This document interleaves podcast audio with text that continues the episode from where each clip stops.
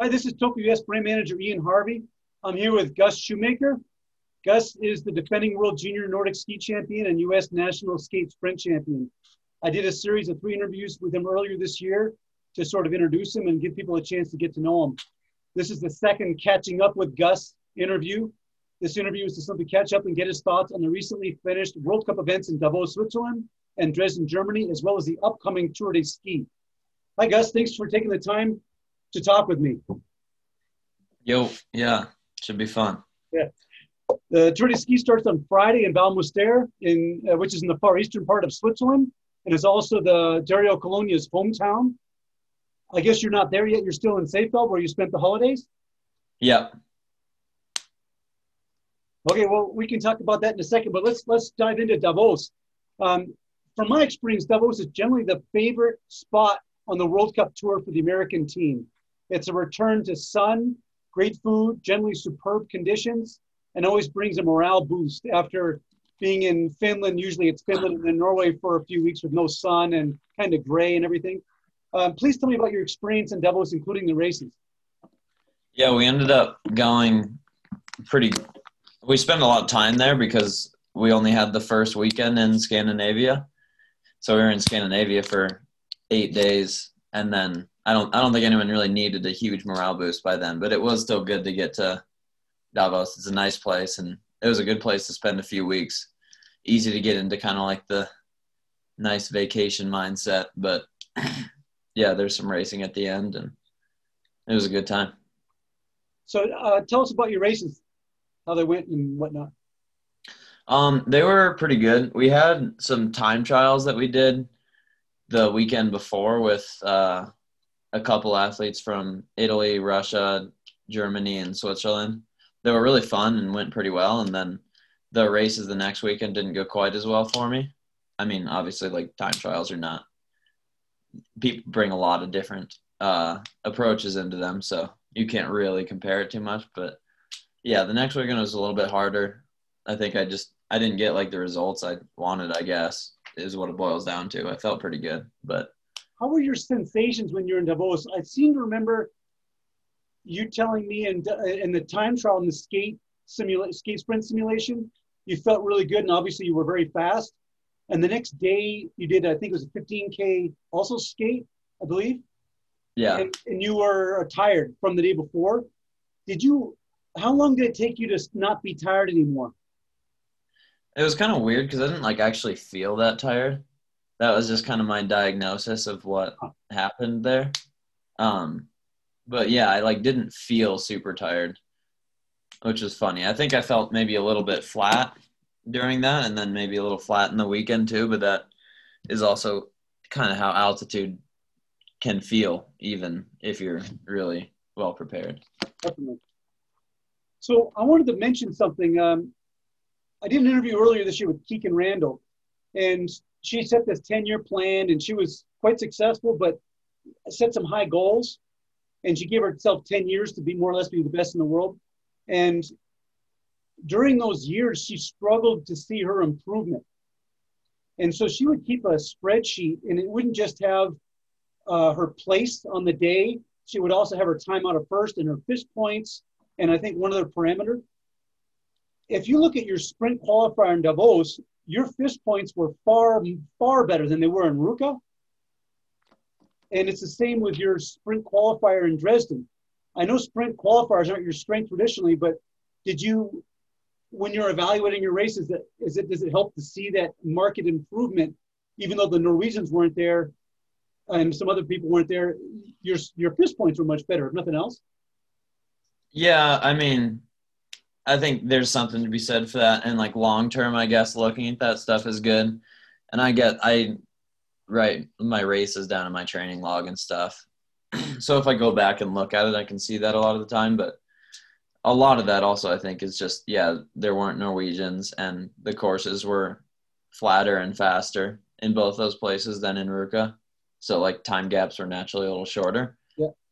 Um, yeah, I don't know. I think it's like more of a long term thing sure. to look at, and like, yeah, I guess sometimes it's going to be hard to just like feel like you're doing better and like for some people seeing like all those number breakdowns might be easier but i don't know i kind of like to just think of how i'm like if i feel like i'm doing better which i guess isn't always accurate so like projecting that around on the other people around me like what they think about it like coaches and stuff so you're 15k in davos uh, three lap course how, how was your pacing? How, how did you how did you feel? It was good. I my goal was to like take it out pretty easy because it starts up a hill, a long hill, and I wanted to make sure my focus was just to make sure I got to the top of that long hill with good energy still. And then I did that and I got to the top and then I was able to work really well the rest of the race and kind of like hold a steady pace, which is sort of what that course needed because it's it is relatively flat and at altitude. So the more steady that pacing can be, um, the better it is, and my lap times were pretty similar. Like especially compared to most people in how their uh, time differences were lap to lap. And then I felt good too at the finish. I thought I'd done better than I did. Cool. But yeah, I mean, yeah. So I can. It's it's a little funny because it's like maybe even harder to deal with, like a bad result when you really did feel good and like. But like you know, Jesse always says that if you did everything you can on that day, like you can't be mad at yourself. So, I mean, that was a, uh, a, like a process wise, a very good race for me, I'd say. I think in a course like Davos, it's easy to, to screw up and go too hard on the, those, those, some of those climbs, especially the early climb in the loop. And then you lose your strength and ability to go really hard in the easier terrain. So that sounds like you had a really good pacing strategy. Yeah, I think that was not my weak point. Yeah. So one of your major focuses this year is on learning and gaining experience. I know the American Nordic ski racing public would be really interested in seeing things through your eyes and learning along with you. So when you look back at your time in Davos, what did you learn from the experience? Part of when I talk about that goal is um, just acknowledging that it's sort of hard to like say what you learn. Like I don't know if I really learned anything from Davos, but my goal for the year is just like to get experience basically and just kind of like absorb all that stuff that's hard to like be told that like you just kind of like get as you go. And I think part of it is like it's not it's just racing. Like it's the same it's the same thing I've been doing for a long time. So I'm not like learning a bunch of new things. I think I'm just like learning how to deal with different races and racing against different people and being on a different team and stuff like that. And I think one of the biggest things I've like like Davos has helped me sort of learn, I guess, is like just being patient with results and like kind of understanding that I'm still young, even if like a lot of young people have had a lot of success in the World Cup, that doesn't necessarily mean that that has to happen for me and to just be like to like trust the process and keep doing what I'm doing and just like keep confidence in myself. Cool. Great. Um, at city sprints, especially, generally it is a challenge to figure out how to warm up because the opportunity to ski on snow is generally severely limited in Dresden, I believe the men went first, and as such, I uh, I think you were able to warm up on skis for ten minutes or so, not too long from when you started. Is that right? Yeah. So can you? Uh, and that was also something you identified earlier this year. Is you wanted to um, kind of have your warm ups dialed in, despite extraneous circumstances sometimes make it more difficult. Can you tell us about your warm up in Davos and and what it was like? Yeah, in Dresden, it was it was a little weird. I think specifically this year because they had a like a COVID safety zone basically that was here one sec. Yes. No, thank you. um, was that, was dinner, dinner order.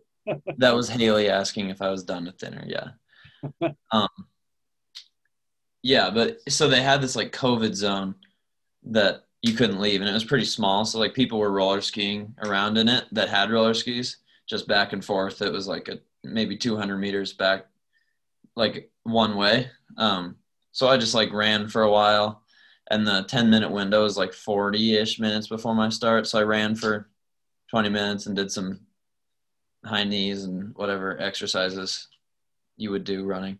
And then I skied, tested skis for like four minutes and then did a couple speeds and just like pickups to like basically just to see how the course was going and to get like some ski legs under me. And then I went back out and ran and did some squats and stuff to make sure like I was ready to apply power when it came time and it was good. So here's a question to me that that all sounds good except for one challenge to me anyway. I think in order to perform well in a in a prologue type thing where you're going as hard as you can for two three minutes, you need to to hit level four, level five in your in your warm up for a while. You know, go in and out of it, build some lactate, get rid of it, kind of kind of warm up that whole system. Were you able to do that in your warm up, being that you were on this flat enclosed section? Yeah, I think maybe even more so because I did like, uh, I mean, I did speeds that like I think that always helps like my warm up like the quickness of my muscles, and then for like lactate production, I did some like squat jumps and push ups and stuff and like strength, typically strength activities that got some lactate in my muscles and cleared it. I actually felt like I was as good, if not better, warmed up than if I just skied around and didn't think about it that much. Hmm, cool. Yeah. Okay. Um, oftentimes at city sprints, and I think especially the last couple of years in Dresden, there are there were huge rocks and ice chunks that on the TV you couldn't see, and oftentimes they were just below the surface of the of the snow, and it resulted in people crashing out of nowhere. You know, there's someone skiing along, there's nothing there, and then they crash. And um, it seemed like this year the conditions were much better than they have been in the past. Can you describe the, the snow conditions? Do you have any comments on that? Yeah, that was the consensus from the people that have been there before is that it was really nice snow. Oh, cool. And it was good snow. Yeah. They salted it for it was like sunny and they salted it so it stayed hard and some of the corners got soft and icy, but it was like that's a pretty normal thing for man-made snow. That, yeah. that, that corner on the far side of the course did look like it was, especially as time went on in the heats, it did look like it was really tricky. Yeah, it got pretty soft, and actually in like the warm up, the inside got skied a lot, and they like hadn't put enough snow there. It was maybe an air pocket or something because they didn't groom it enough, but it was like starting to go down to the grass below oh. and I knew it was soft, but like we were doing it as a group, and I like slid into the inside to like make a move. I guess it. This was the day before with the U.S. guys, and I crashed and like scratched my elbow. Oh. I mean, not a big deal, but yeah. Yeah. So another question was, I had was generally first World Cup period, you're looking at cold snow.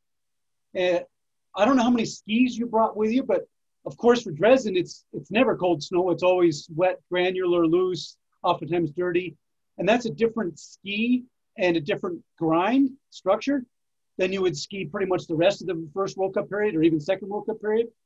Um, so, first question is, how many pair of skis are you traveling with? I think it's about twenty ish total. I don't know for sure because I just live in the wax truck, and I think I get some new skis from the Rossi guys once in a while.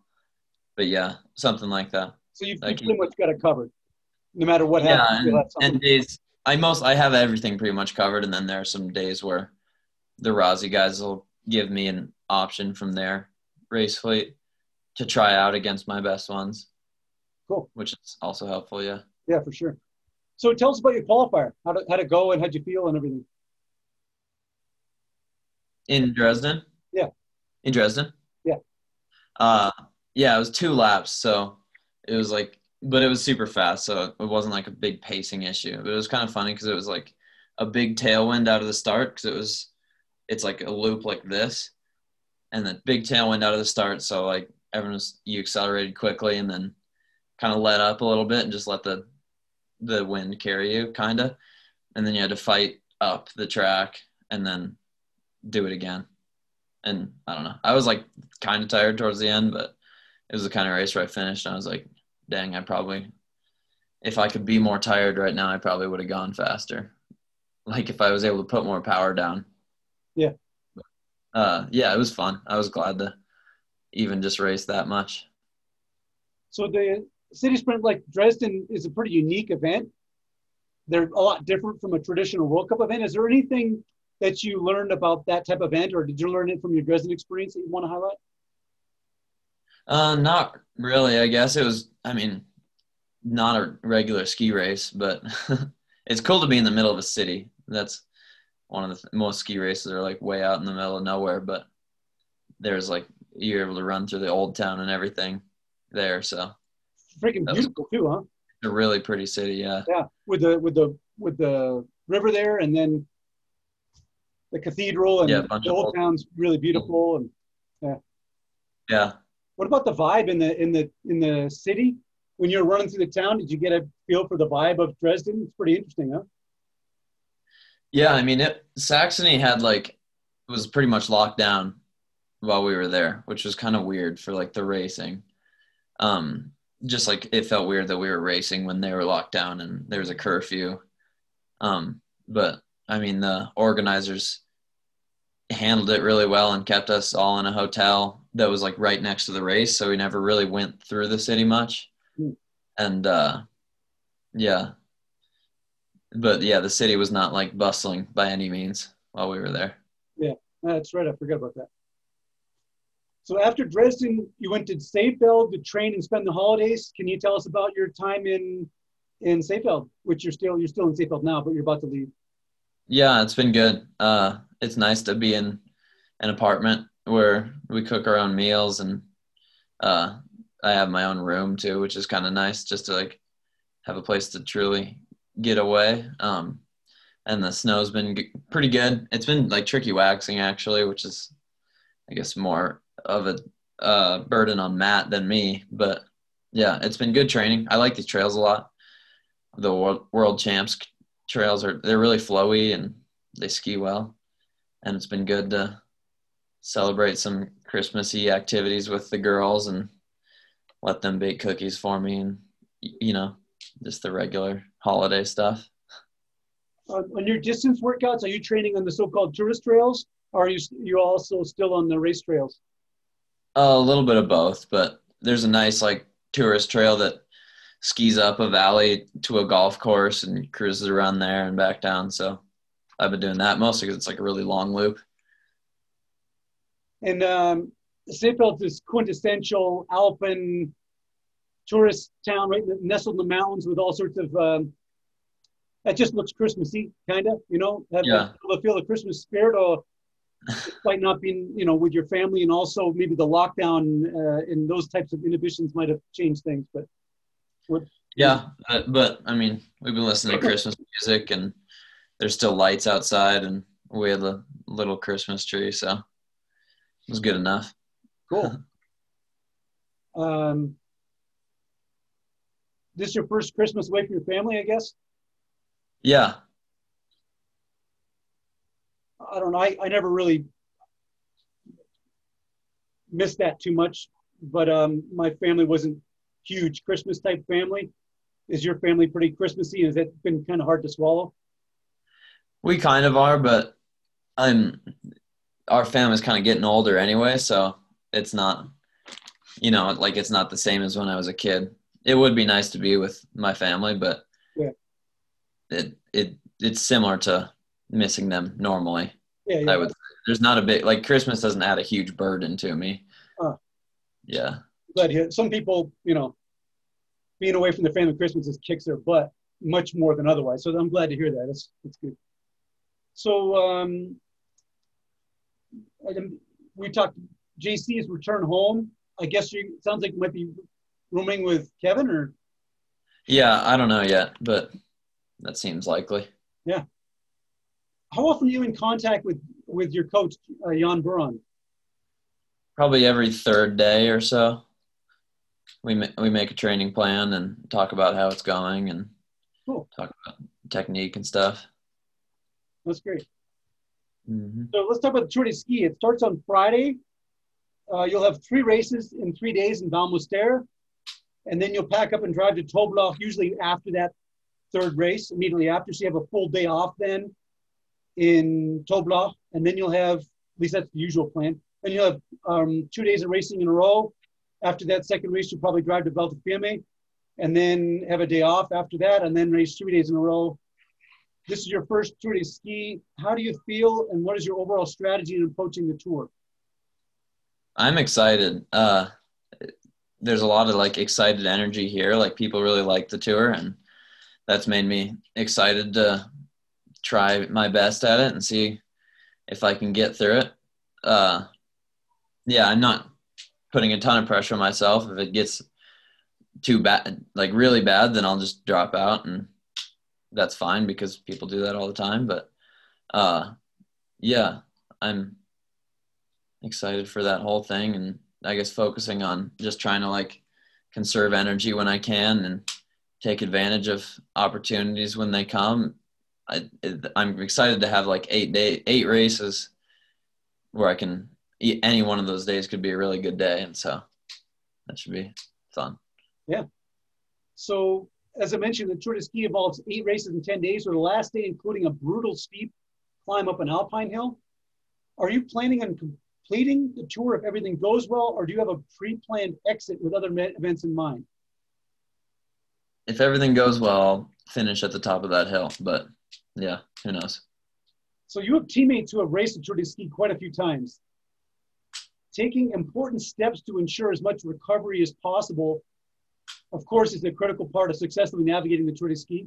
What are some things that you're planning on doing, especially carefully, for the Tour de Ski? they all talk about eating a lot. So I guess just like making sure I'm eating like early after races and starting that refuel. Uh, they also talk about packing a light bag so you don't have to move in and out of hotel rooms that extensively. Um, and they talk about leaving like the van, leaving in vans after like races and training as soon as possible just to get back to a chill environment. So I guess that's the stuff that I'll focus on because that's what I've heard the most about. Cool. Is there? I know. I'm sure you've looked at all the stages of the Tour de Ski. Is there a stage that you're targeting or looking forward to the most? Uh, not necessarily. I'm looking forward to the mass starts because we haven't had a mass start yet this year, and that could be fun. I think. Cool. Um, racing up an alpine hill is obviously very different from racing on a traditional Nordic course. Have you played around with technique or considered your pacing strategy for that final day? Have you thought about it much? No, and I think even if I did think about it a lot right now, by the end of the seventh race, I probably would not have. Uh, I would not be thinking about that a whole lot then either. So, I think we'll we'll cross that bridge when we come to it. yeah, we come to it. Cool. Uh, this summer, we talked about things that you could do to make the constant travel and focus on skier easier to skiing easier to handle by balancing it out with other things such as practicing your German or taking up hobbies. With COVID, many of these options simply no longer exist. What are some things you've been able to do to stay fresh and more comfortable?